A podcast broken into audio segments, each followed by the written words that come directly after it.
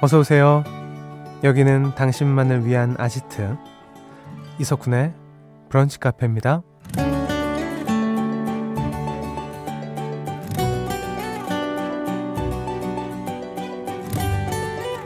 3884번님. 어제 좀 짜게 먹고 잤더니 얼굴이 말이 아니네요. 거울 보기가 무서워요. 하하. 라는 사연 주셨어요. 남들은 신경도 안 쓰는데 내 눈에는 내가 유난히 못생겨 보이는 날이 있죠. 요 며칠 일에 파묻혀 지냈다거나 나도 모르게 누군가의 뒷담화를 실컷 했다거나 또 과식이나 과음을 한 다음날 아침 아유 거울 보고 깜짝 놀라곤 하잖아요. 생각해보면 내 마음이 건강하지 못할 때 나만 아는 내 외모 컨디션도 아쉬울 때가 많거든요. 거울을 편히 보기 위해서라도 우리 마음 잘 챙겨보자고요. 1월 7일 일요일 이석훈의 브런치 카페 오픈할게요.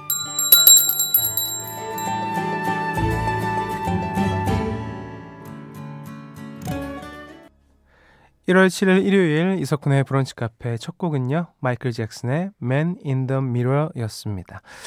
아, 나만 아는 내가 유난히 못생겨 보이는 날 다들 있죠. 음, 진짜로 뭐 전날 뭐 과식했다. 과음했다. 짜게 먹었다. 뭐 그, 그런 날. 어, 다시 시간을 되돌리고 싶고 뭐 그렇잖아요. 그죠? 제 스스로 유난히 못생겨 보일 때가 진짜 많이 먹은 다음 날이거든요. 저만 아는 딱 그 각이 있는데 요게 각이 벗어났다. 이러면 너무 막 화가 나고 예민해지고 그럼 어떻게 해서라도 빨리 헬스장 가가지고 이거 다 빼야 되고 찬바람을 시게 맞아서라도 붓기를 날려야 돼. 그래야 속이 좀 편한. 근데 그렇게 했는데도 안 빠지는 날이 있어요.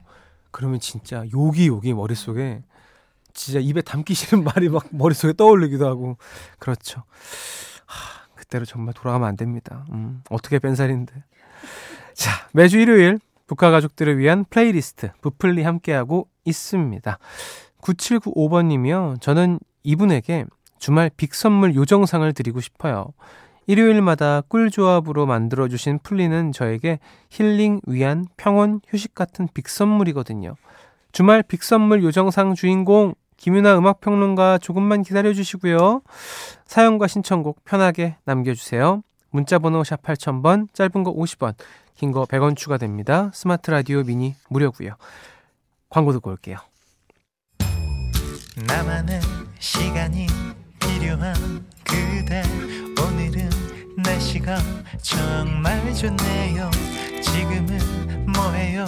별 약속 없음. 차 한잔할까 해서 기분 좋은 그 카페에서.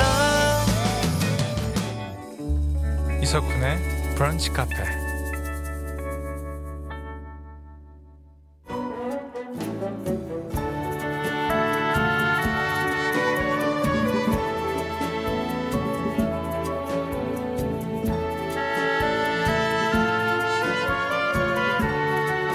브카 가족들을 위한 플레이리스트 일요일엔 브플리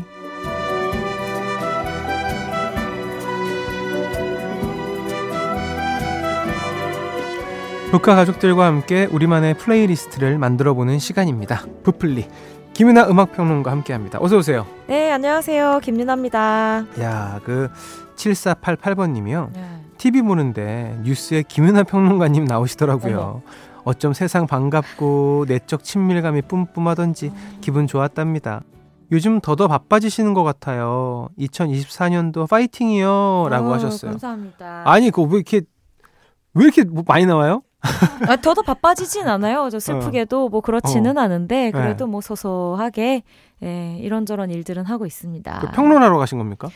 뭐 그렇겠죠. 제가 뭐 일을 저질러서 뉴스에 나오지는 않아요. 어떤 거, 어떤 거? 저 뭐 여러 가지 일들을 하고 있어서 일일이 기억은 안 나는데 음. 아마 뭐 새해 노래 뭐 이런 내용을 연말에 어. 하나 촬영을 했었던 것 같아서 뭐 어. 뭐 그런 내용이 아닐까. 그러니까 음. 앞으로 뭐 더 나아가서 에. 네. 더 2024년 대단하게 아유, 뭐. 정말 활동해 주시길 바라겠습니다. 너무 바빠가지고 네. 아, 죄송한데 저 이제 라디오 못할 것 같아요. 막 이런 이 정도까지. 제가요? 그럼 저희가 멋지게 보내드리죠. 자 쿤디 앞에서 그런 말을 할 수 있을까요? 아, 진짜로 아. 너무 막 그럼 얼마나 좋습니까? 아유. 그리고 또 다음도 음악 평론가 와가지고 우리가 키워보고 또 아, 하늘로 날려보내고 약간 좀 육성소 같은 건가요? 약간 피카츄 같은 날려보내는 느낌으로? 겁니다. 예. 아, 알겠습니다. 네. 본격적으로 부풀리 시작하겠습니다. 감사합니다. 2773번님. 올해는 영어 스피치 학원도 다니고 운동도 하고 다 해보렵니다. 아, 작심삼일이 될까 걱정이지만 작심삼일에서 끝나지 않게 의지를 불태워주는 노래 부탁드려요. 라고 하셨어요. 음. 어. 여러분들과 함께 이심전심으로 네. 이번 플리 한번 준비해봤는데요. 이렇게 타이틀을 정해봤습니다. 2024 새해 다짐 잊어버리지 마 플리. 음. 잊어버리지 마. 네. 2024년. 네, 잊지 마세요. 음. 네. 브플리 첫 곡 바로 소개해 주시죠. 크러쉬 피처링 태연의 잊어버리지 마. 참 노래 좋아요. 아, 이 노래는 뭐 발표되었을 때부터 워낙에 큰 사랑을 받았던 곡이죠. 음. 발표된 게 2016년에 음. 이제 발표가 돼서 이 곡도 벌써 한 8년여 정도 와, 되었네요. 벌써 이렇게 됐구나. 그러니까요. 그러니까 이때쯤이 이제 크러쉬 씨가 막 씬에서 좀 뭐 음. 이렇게 성장하고 있을 때, 음. 뭐 hot rookie로 주목받고 있을 때 음. 발표가 된 곡이라고 보시면 될 것 같고요. 그 좀 직설적이잖아요. 어떻게 보면 가사가 이게 그렇죠. 어쨌든 뭐 이별과 관련되어 있는 노래이긴 한데 음. 그 가사를 직접적으로 이야기하는 게 또 매력이 있기도 하고 또 중독성 있는 후렴구가 반복이 되면서 많은 분들의 기억에 남아 있는 곡이기도 합니다. 그렇습니다. 이게 그 자이언티와 크러쉬가 같이 만든 노래예요. 음. 그래서 그 두 아티스트가 제가 생각하기에는 2010년대 들어오면서 한국 음악씬의 그런 R&B 붐을 가져온 대표적인 싱어송라이터들이기도 하지 않을까 싶은데 두 사람의 그 폭발하는 재능이 돋보이는 편안한 팝 트랙입니다. 좋습니다. 크러쉬 피처링의 태연입니다. 잊어버리지 마 듣고 올게요. 크러쉬 피처링 태연의 잊어버리지 마 그리고 비의 I Do까지 듣고 오셨어요. 네. 이 곡이 박진영, 방시혁이 같이 작업한 노래죠. 그쵸. 당시에 뭐 G.O.D. 비 같은 이 히트 아이콘 뒤에는 항상 이 박진영 방시혁이 함께 있었는데 네.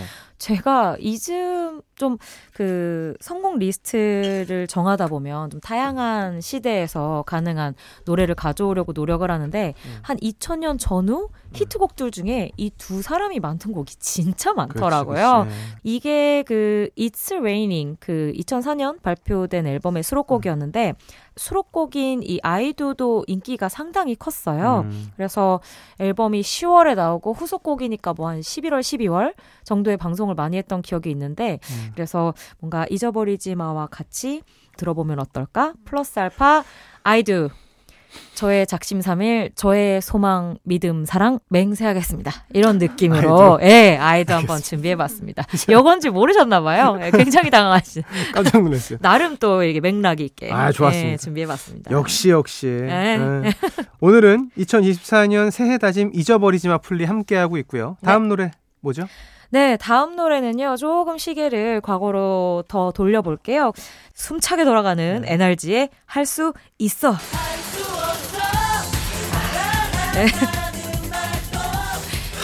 이에요. 이거는 우선 무대에서 노래를 하는 이들을 보고 있으면 할수 있구나. 해야 되는구나. 라는 생각이 드는. 이 곡이 BPM이 진짜 빠른 거 아시죠? 아, 얼마인데요? 이게 150 정도가 나오는데 와. 이게 당시에 가요계가 약간 이 속도에 좀 미쳐 있었어요. 그래서 BPM이 빠르다는 걸 홍보로 쓸 아. 정도로 뭐 벅의 맨발의 청춘 이런 곡들도 아하. 기억나실 텐데 벅. 예. 어. 150 이상의 BPM들이 꽤 나오던 음. 그리고 장르적으로는 이제 좀 그때 유행하던 유로비트 음. 사운드들로 이제 속도전을 벌이던 시기가 있었는데. 네 그때 발표된 NRG의 데뷔곡입니다. 그래서 아, 정규 이게- 1집 네, 아. 타이틀곡이었고 이 뒤에 후속곡이 티파니에서 그치. 아침을 기억하시죠? 네, 알죠, 알죠. 노유민 씨의 그 내레이션으로 유명한 음. 그 곡이 히트하면서 다시 한번 역주행을 하기도 한 곡입니다. NRG 노래 안 좋은 노래 없어요. 다 어. 좋아요. 굉장히 잘 만든 진짜로. 곡들이 네, 많아요. 맞아요. 네. 알겠습니다. NRG의 노래 할 수 있어. 브런치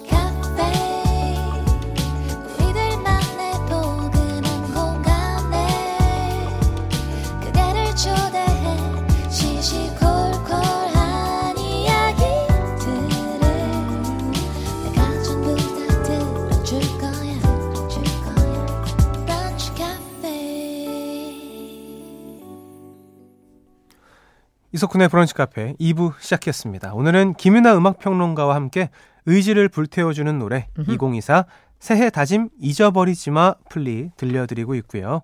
1부에서 노래 3곡을 소개해드렸습니다. 크러쉬 피처링의 태연이었던 잊어버리지 마 그리고 I Do, NRG 할 수 있어 이렇게 세 곡이었어요. 네 네. 번째 노래는요? 네, 그럼 이제 슬슬 뭐 노력은 어느 정도 했다. 음. 네, 이제 좀 운을 바라보는 어. 마음이 슬금슬금 들어오잖아요. 운 와야죠. 솔직히 노력에 그럼요. 운까지 더해져야 우리의 작심삼일 계속 이어질 수 있지 않겠습니까? 맞습니다. 네. 그래서 준비해봤어요. 여러분 인생의 운기를 올려보자는 뜻을 담아 제이슨 무라즈 그리고 콜비 컬리가 함께한 럭키.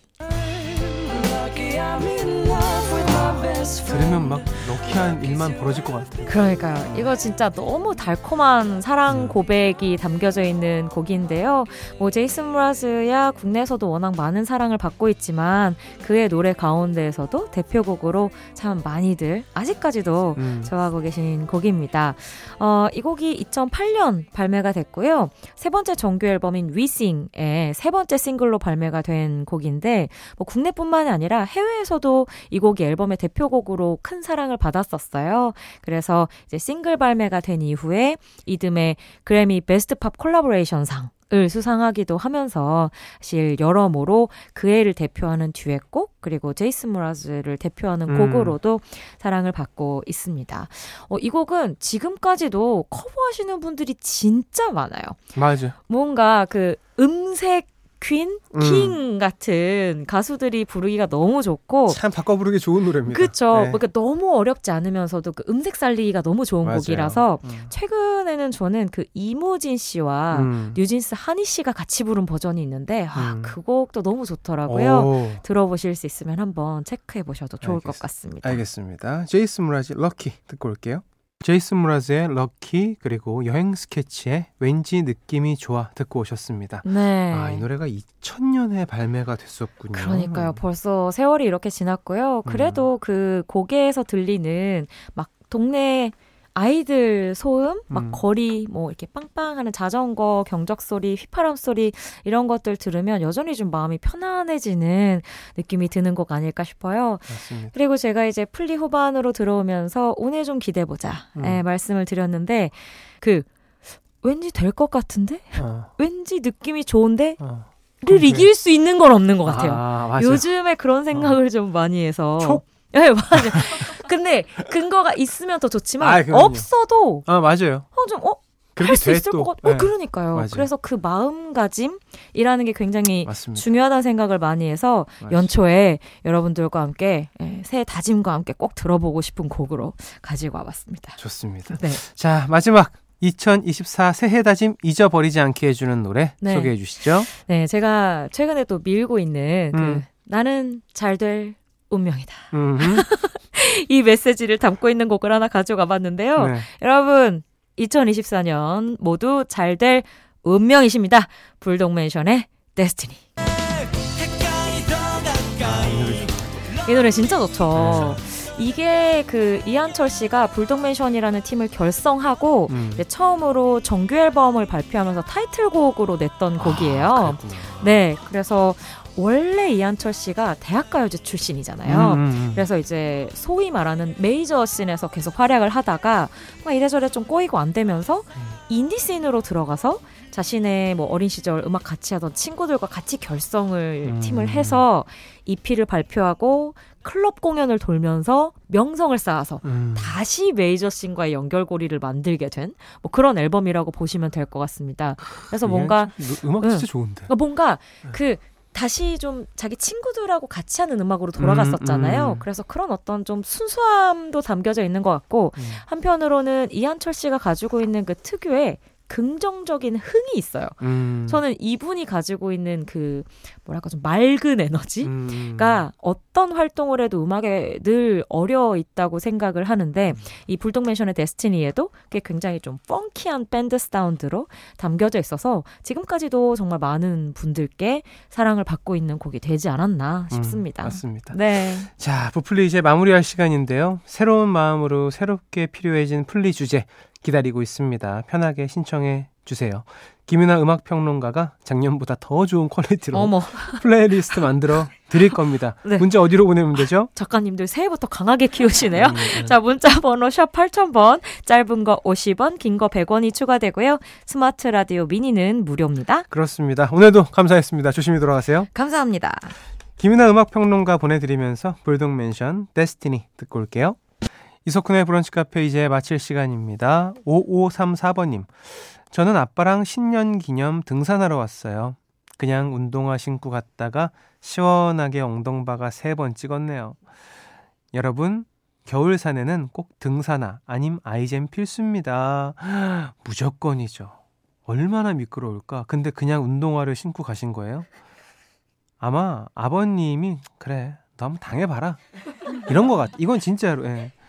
와 고생하셨습니다. 무조건 아니 뭐 겨울이 아니더라도 등산화는 필수죠. 네 그 이맘때쯤 산에 올라가서 이제 뭐 전기 받겠다 나의 어떤 포부를 다 잡겠다 등의 이유로 산에 많이 가시는데 전 절대 가고 싶지 않아요. 난 왜 이렇게 산이 싫지? 그 힘들어. 그쵸? 예. 그런 분들 많죠? 산보단 바다. 예. 그런 스타일입니다. 자, 오늘 끝곡. 아, 이 노래 왜 안 나오나 했어요. 부석순, 파이팅 해야지. 들어야죠. 피처링의 이영지입니다. 일요일 오후 즐겁게 보내시고요. 내일 또 놀러 오세요.